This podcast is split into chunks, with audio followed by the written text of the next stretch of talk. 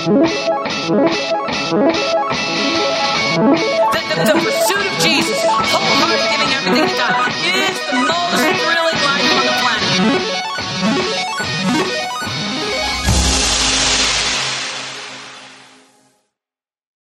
I want to go straight to the Word of God tonight. There's two passages that I want to speak to you from. Uh, speak to you from tonight. It's so great to see so many familiar faces and so many new faces as well.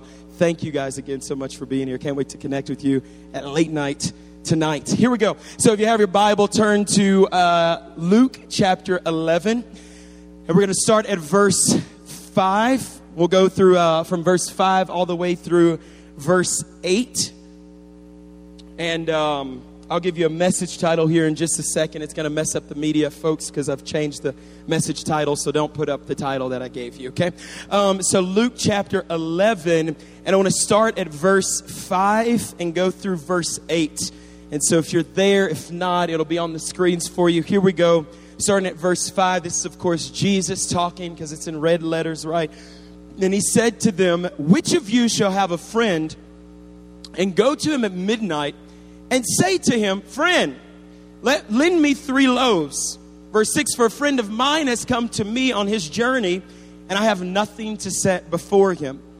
And he will answer from within and say, Don't trouble me. The door is now shut. My children are with me in bed. I cannot rise and give and give it to you. Verse 8 says, And I say to you, though he will not rise and give it to him because he is his friend, yet because of his persistence, everybody say persistence, he will rise and give him as many as he needs. Because of his persistence, he will rise and give him as many as he needs. Now flip over about seven chapters or so over to Luke chapter 18. And I want to read verse 1 of Luke chapter 18, and we'll read eight verses here.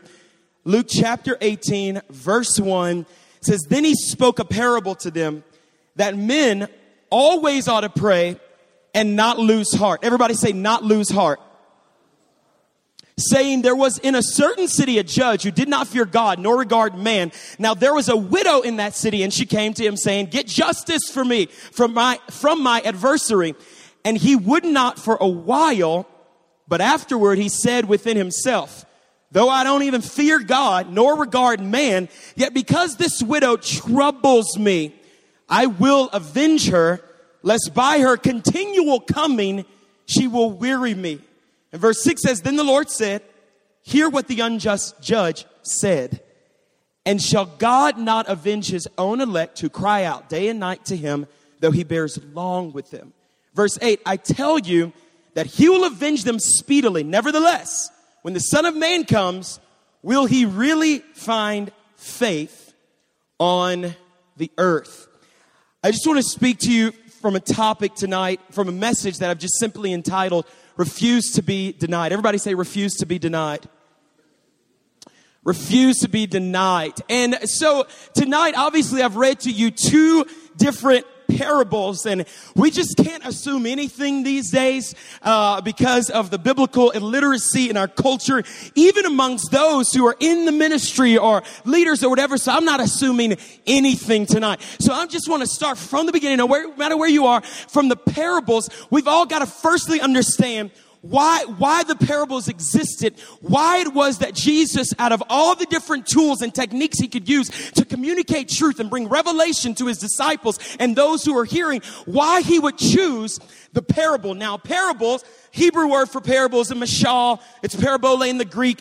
Uh, the Hebrew understanding of a parable just says it defines the unknown by using what is known. The Greek understanding of a parable is it's, it's almost something that just you throw alongside something else. So it's, it, it's, in and of itself, it cannot stand, but because it is pointing to a greater reality, it's highly relevant to every single one of us. Can I get an amen?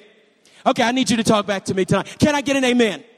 Thank you so much. All right, so so a parable, arguably these two parables that Jesus was speaking on most Jewish commentators would, would, would, would agree that more than likely Jesus told these two parables back to back. So he told the first one, even though they're not in direct order as Luke was writing it, more than likely they were used back to back. Jesus would often do this in order to really highlight and emphasize the meaning. It's kind of like whenever you tell, whenever you're trying to communicate something to someone and you say, well, hold on, hold on, let me give you another story. All right, hold on, let me give you another metaphor. You got it yet? Okay, let me tell you another. How many stories I have to tell until you can? And so that's where Jesus, he would sometimes partner them together and say, okay, I really need you to understand what I'm trying to communicate to you in this moment. So, Jesus, being the masterful teacher that he was, would sometimes couple his parables again to really emphasize his point. So, Jesus used parables as a shadow of the substance. Parables were used to reveal the ways of God among the people whom God loved. Because it was essential, at least to Jesus, that those whom he was teaching that they would really understand the nature and the character of his father. That's why he always said, follow me. And, and, and, once you've seen me, what you see in me, really, I, I, came from the father. And what you see me do, I can only speak what I've heard my father speak. I can only do what I've seen my father do. So his, it was this progressive nature in bringing people into a revelation of this is who God is. But you've got to understand that roots, or the, the uh, parables were rooted and embedded deep within Jewish culture. All right, so Luke 11, the first parable, Jesus starts off and he says, Which of you? So it kind of be like him speaking in a crowd today. Which one of you? And then he begins to give a scenario that was highly probable that they had all kind of maybe at one point or another experienced in their lives. It was something relatable. Everybody understand that? Okay, great. And so, so it's highly probable that they could, they could relate to this because it probably has happened to them at one point or another, or at least the setup of it. And so, so uh, Jesus tells a story. The first one there, a friend goes to the to the to the house next to his because he's got someone, an unexpected visitor who's come in town. He's run out of bread. He ain't got nothing to give them. They hungry, and he doesn't have anything to give. And so he goes next door. He knocks on the door. It's the middle of the night. It's totally unexpected. This neighbor, and, and so everybody's like, oh yeah, that's normal. Everybody's, oh yeah, yeah, yeah. You remember the time whenever little Joe came in town and nobody knew, and you remember I opened up my door, right? And and you, I gave you bread. Yeah, everybody's just kind of checking on Jesus. And then, but so so up to that point, the the, the parable is normal until Jesus gets to the point of saying, and, and the friend on the inside of the house responds by saying, no, I don't have any, go away. My children are sleeping. It's the middle of the night. At that point, everybody in the crowd would have been like, what? Huh? Because in Jewish culture, they really represented the epitome of hospitality. It would have been so shameful for the entire community, not just that one person. Everybody, everybody get a bad reputation. Everybody looking bad because of your lack of hospitality. And furthermore, the houses were so situated so closely together that more than likely this dialogue would have been heard by the entire neighborhood. Furthermore, whenever the guy says, Oh, my children are asleep, blah, blah, blah, everybody would have been like, No, no, no, no, that's not a logical reason because in those times, most of the children would sleep on the floor of the living room. So at first knock, everybody would have been woken up in the house. And so everybody's just, so you get what's going on. So everybody's like, Oh, you know, you can notice like a little, a little bit of roar in the crowd, like, What? No. And, and so it kind of be like, it kind of be like as ridiculous as Jesus saying, you know, to hear this neighbor say what he said, it'd be like Jesus saying, all right, uh, you know, I, I don't really have anything to give you. Please go away. Said no one ever. You know what I'm saying? For this neighbor to be like, all right, bye Felicia. Like I'm out of there. And so everybody's just like, what? This cannot happen. We would never do that. So everybody's locked into the story now. And then Jesus goes on to say, his response, everybody realizes it's unethical, it's ridiculous, it's preposterous. And then he connects the story. He says, I say to you, verse 8, though he will not rise to give to him because he is his friend, yet because of his persistence, he will rise and give him as many loaves of bread as he asks for, probably more than he actually than he actually needs. And so this word here, perseverance, is so important because if we, we don't have time to go there, but later on, I mean, like the very next verse, Jesus begins to teach them about prayer. And then he says, So, uh, whenever you ask, keep on asking and it will be given. Knock and keep on knocking, the Greek tense would bring us to, and the door will be open. Seek and keep on seeking, and you will find. So he connects. So Jesus himself, the great teacher, connects this. this there's various, but I, I think it's so obvious if we just read the word of God. It's obvious that this thing is connected to the idea of prayer and how to approach God whenever we come into the place of prayer, whenever we make it, whenever we're making requests, whenever we're asking, whenever we are seeking Him with our whole heart, whenever we are knocking on the door. And so let's move on to the second, second parable here. Or wait, so perseverance, I got to just break this down for you just really, really quick.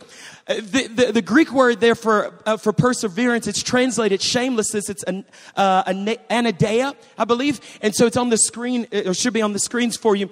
And so what's, what's so important about this particular word is that it's translated from the Greek as shamelessness.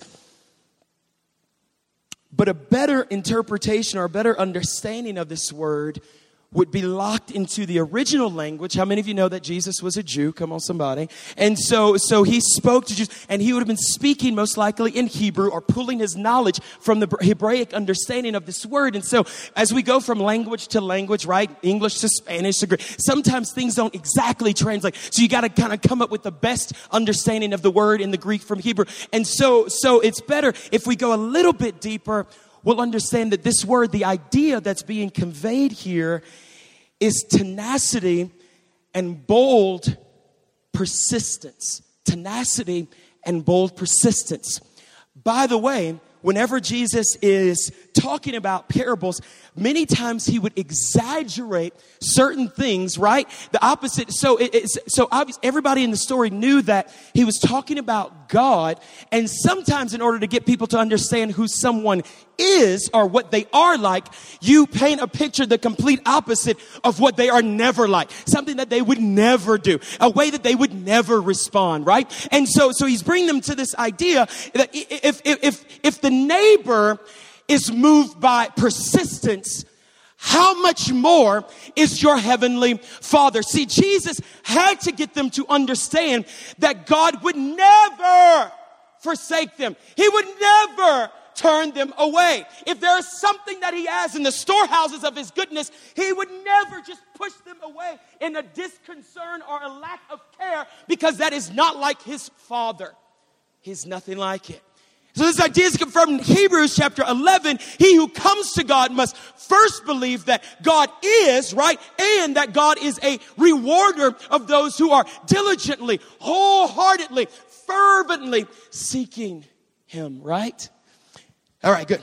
Okay, so as we go a little bit further, this idea of tenacity and bold persistence has its roots in this Hebrew word chutzpah.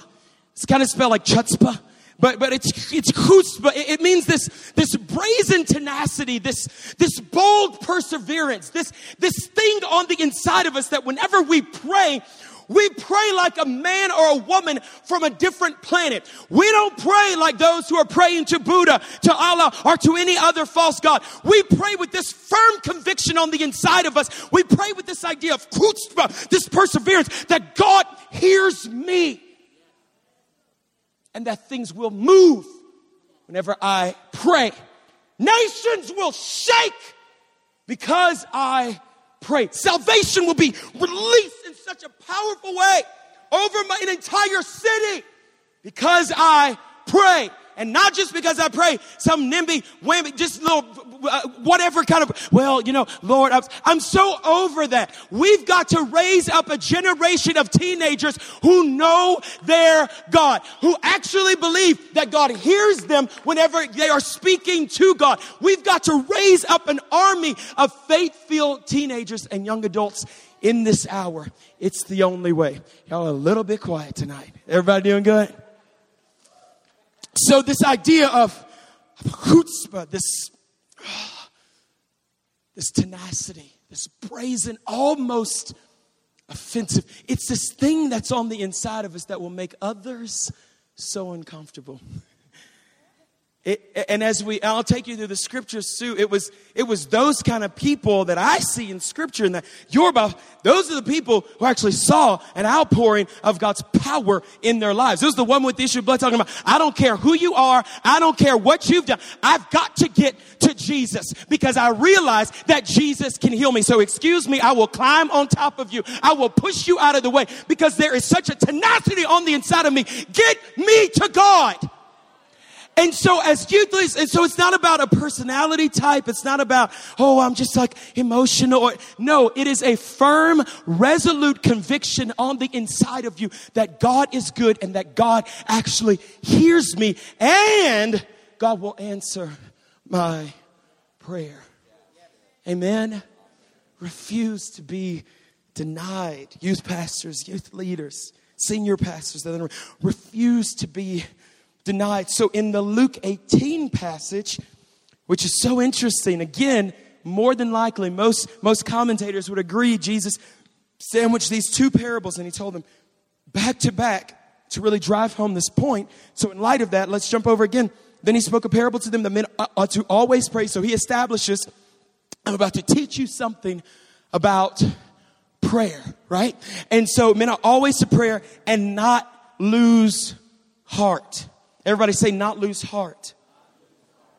See, I just have a sense that some of us in the room, and look, it's no, it is what it is. some of us, if we were just honest, we, we just lost heart because of you fill in the blank. Because this kid that you were praying for, this kid that you were discipling, listen, I've been in youth ministry full time for eight and a half years. I, I, can tell you war stories, tears, the whole thing of, gosh, I gave my life away. I mean, I spent so, do you realize how much I have forsaken? And ooh, you better, and so, and so eh, that stuff will cause you to lose heart, right? Or, or that one time whenever you were working so hard to make sure that you honored your senior pastor, your senior leaders, you communicated, I am on your team, and some kind of way, that translated to whatever, hurt and pain. Or something went wrong in your own family, relationships, children, friendship, whatever. That stuff, if it's not dealt with, if it's not submitted to the cross, that stuff will cause you to, to lose heart. And so Jesus gives this admonishment, I'm encouragement, always to pray, always, always pray and not lose, not lose heart Enkakeo. It's a Greek word there. It means to grow weary, to become faint, to lose heart, to be discouraged, and ultimately to give up. Listen to what Jesus says specifically in the context of prayer. Don't go weary. Don't give up. Don't get discouraged. Just and it's imperative, so it's in the present active imperative tense for those of you little Greek scholars out there. That'll bless you. The present active imperative. How many of you know that Jesus never gives us an imperative command that is outside our realm of doing by his grace, of course, upon our lives? So the fact that he commands it would naturally lead us logically to the reality that we can do this we can walk away from discouragement. We can do this thing without growing weary. Oh, come on, I hear the words with Paul to Galatians grow not weary in well doing, for you will reap a harvest if you faint not, if you just don't give up. And so, for some of us who came here this weekend with this weariness on the inside of you, as a brother in the Lord, as a co laborer in this thing together, I am telling you, cast that discouragement off and leave it at the foot of the cross tonight. You're better than that. You're stronger than that. Even as John was saying earlier, so blessed me because it was so confirmational. This is the season for you to fight. There are seasons of rest. Everything there's a time. There's an appointed purpose under. This is not the time to just lay down and do. This is the season where we are to rise up and fight on the behalf of a generation. Come on, somebody. And so this this enkakeo, oh, it's so interesting. Don't grow weary, don't become faint, don't lose heart, don't be discouraged, don't give up. And then Jesus says, because again, we don't have time to get there, but, but the, the judge, it would have been unthinkable. See, it's nothing to have dirty judges and all of that, like in our day, and oh, they're just lying and justice, whatever. But, but for them, because of the, uh, because the Hebrew understanding and those who were charged with the responsibility and the position of judges, that's why Jesus had to highlight for them there was a judge who did not fear God, because the normal expectation and the common reality was that a judge feared God. That's why he would love justice, because God loves justice, right? And so it would be unthinkable. And so from the beginning of the story, a judge that don't what a judge that a judge that doesn't fear God. Ooh, where's this gonna go? It ain't good. I'm gonna lock into this story, right? And so and so then he goes on. So so the idea is that again, the just judge, God, God is nothing like this judge. but even if he were, even if he were, there would still be a response to this widow who was crying out desperately. And then it's so interesting because remember, it says the judge said to himself, I, I better respond because he uses this word. Oh gosh, I love this. Um, though I do not fear God nor regard men, I don't even care about her. I don't care about God. But yet, because this widow troubles me, I will avenge her lest by her continual coming she may weary me that word weary is so, so interesting because it's the same word that Paul uses whenever he talks about buffeting his body. It's, it's, it's a fighting, it's a boxing, it's a boxing uh, a word. And so it, it, it was almost like he was saying, in the physical sense, this woman just is crazy enough to show up in my courtroom and punch me in the face literally, or metaphorically, she's going to do something to bring shame where I'm going to be embarrassed in front of this whole community. I better deal with her. I better give her what she wants because she's crying out for justice, right? And so, but, but, but, but Jesus is saying here, even if he were unjust, he would respond. And so it's this huge encouragement because less by her, verse five, continual coming, continual coming she weary me. And then verse 8, Jesus kind of wraps up this parable and says, Nevertheless, when the Son of Man comes, will he really find faith here on earth? Will he really find faith here on earth? See, this woman in this story represents or should be representative of us here in this room. We have such a high cause. You have such a high calling, whether it is your vocation or whether you are at a voluntary level, if somebody just drafted you, if you're the janitor and they say, well, nobody run the youth ministry, come, whatever it is, you have a high calling and a responsibility. So in you should reside this, this, this continual coming before God, not only on the behalf of your family and, and your own kid, but for the sake of a generation for the sake of those who you and so jesus he juxtaposes the, the, these two parables again because enkakeo this, this idea of giving up this woman had none of that in her as a matter of fact, she was the complete opposite. She was the one who would continually come before the judge. And the Lord Jesus is teaching us in prayer. You've got to continually come before. And even whenever it doesn't look like I'm moving on your behalf, and even whenever you're not seeing exactly what it is that you think that you should be seeing, the admonishment here is in the context of prayer to continually come before the great high just judge because he will respond to you because he loves you. No need is too great, no need is too small. And so then he wraps up this whole thing, verse, verse 8 here, kind of concludes when the Son of Man comes, will he really find faith on the earth? Pistis, Greek word there for faith.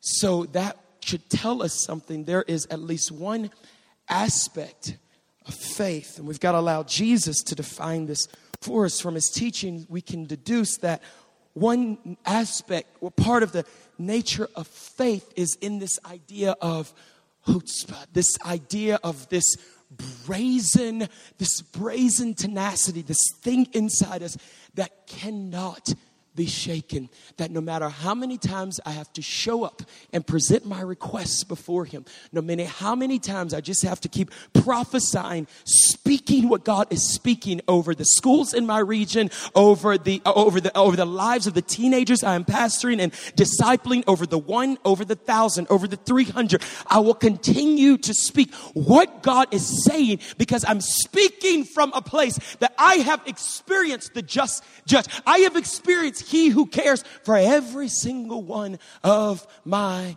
needs.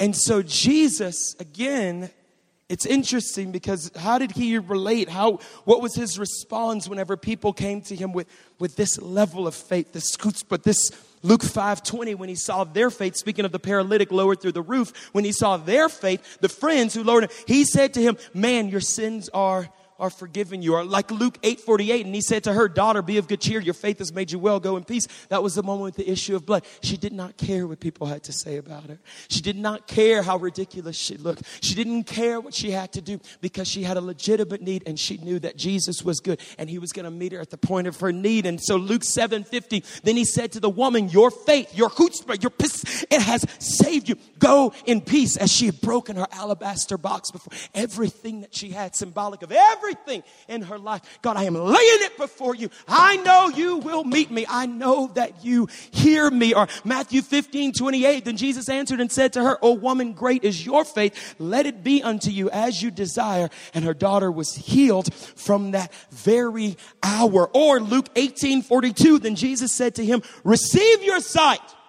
Your faith has made you well. And this is, of course, the blind man who even the crowds, he had made them so uncomfortable people started rebuking him. Come on, I just don't think we're praying right until people start rebuking you and say, just stop. You're just believing for too much. You doing too much. You got the spirit of too much. I need you to take it down. I just don't think we're really praying right until people are just kind of a little bit of discomfort. And again, I'm not talking about emotions here. I am talking about this firm conviction deep down on the inside of you that no matter what you see, you know what you have heard and you'll keep speaking until you actually see it because you've heard from God. Now, now, all of this is based upon the presupposition that you're actually abiding in God. And boy, will that preach. John 15, abide in me. And so it's really hard to begin saying what God is saying and hearing what God is speaking if we're not in the place of seeking Him personally. Before we pray for a generation, we got to pray for ourselves. Come on, somebody. And so all of this is based on the presupposition that you're actually in such close relationship with Him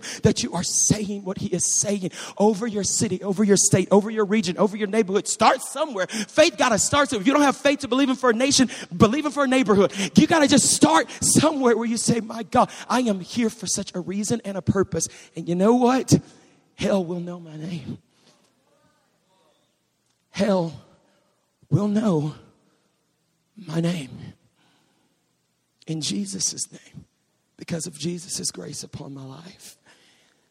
And so, as the worship team comes tonight, you guys, three simple points here. I mean, number one, really believe that God is good. And that seems so elementary. We tell teenagers and young adults that, like, just believe God is good. Just believe. Well, do, you, do you really believe that He is good? Do you really believe that He is for you? Because what is alive in you will be alive in them. What's dead in you will be dead in them. And so I'm just calling you really believe that God is good.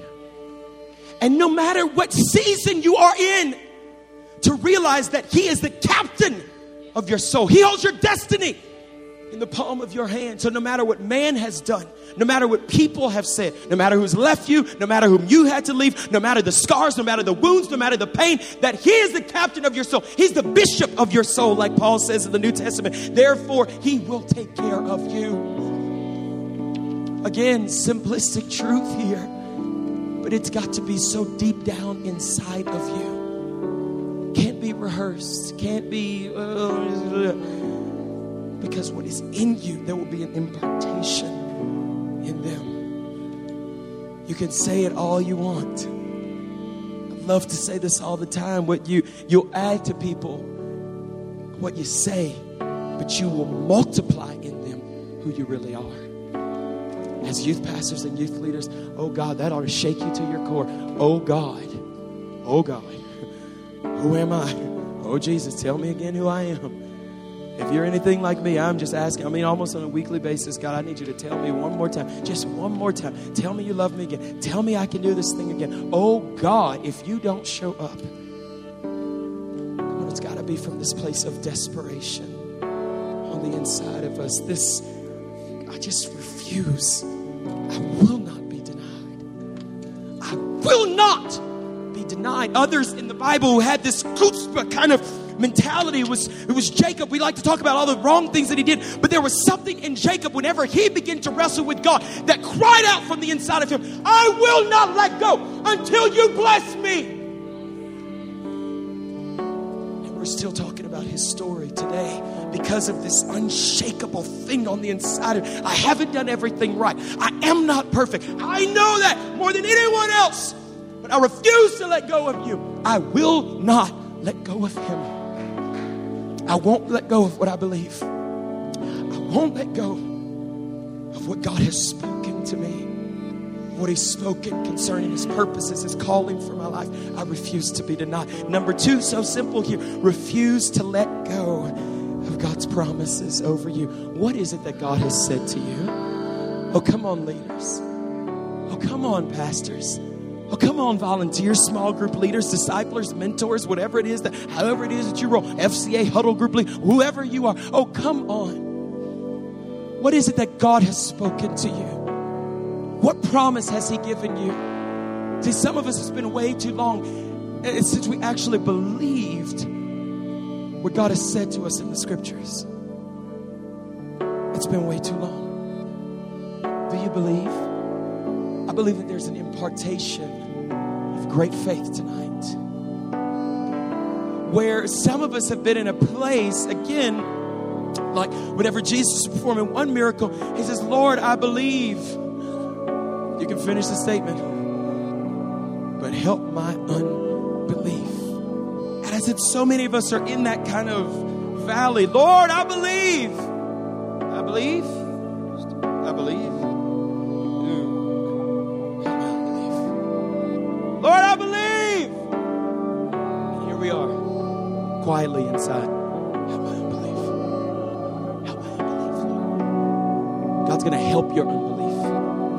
Tonight. It's a legitimate prayer. Come on. Let's take off the mask.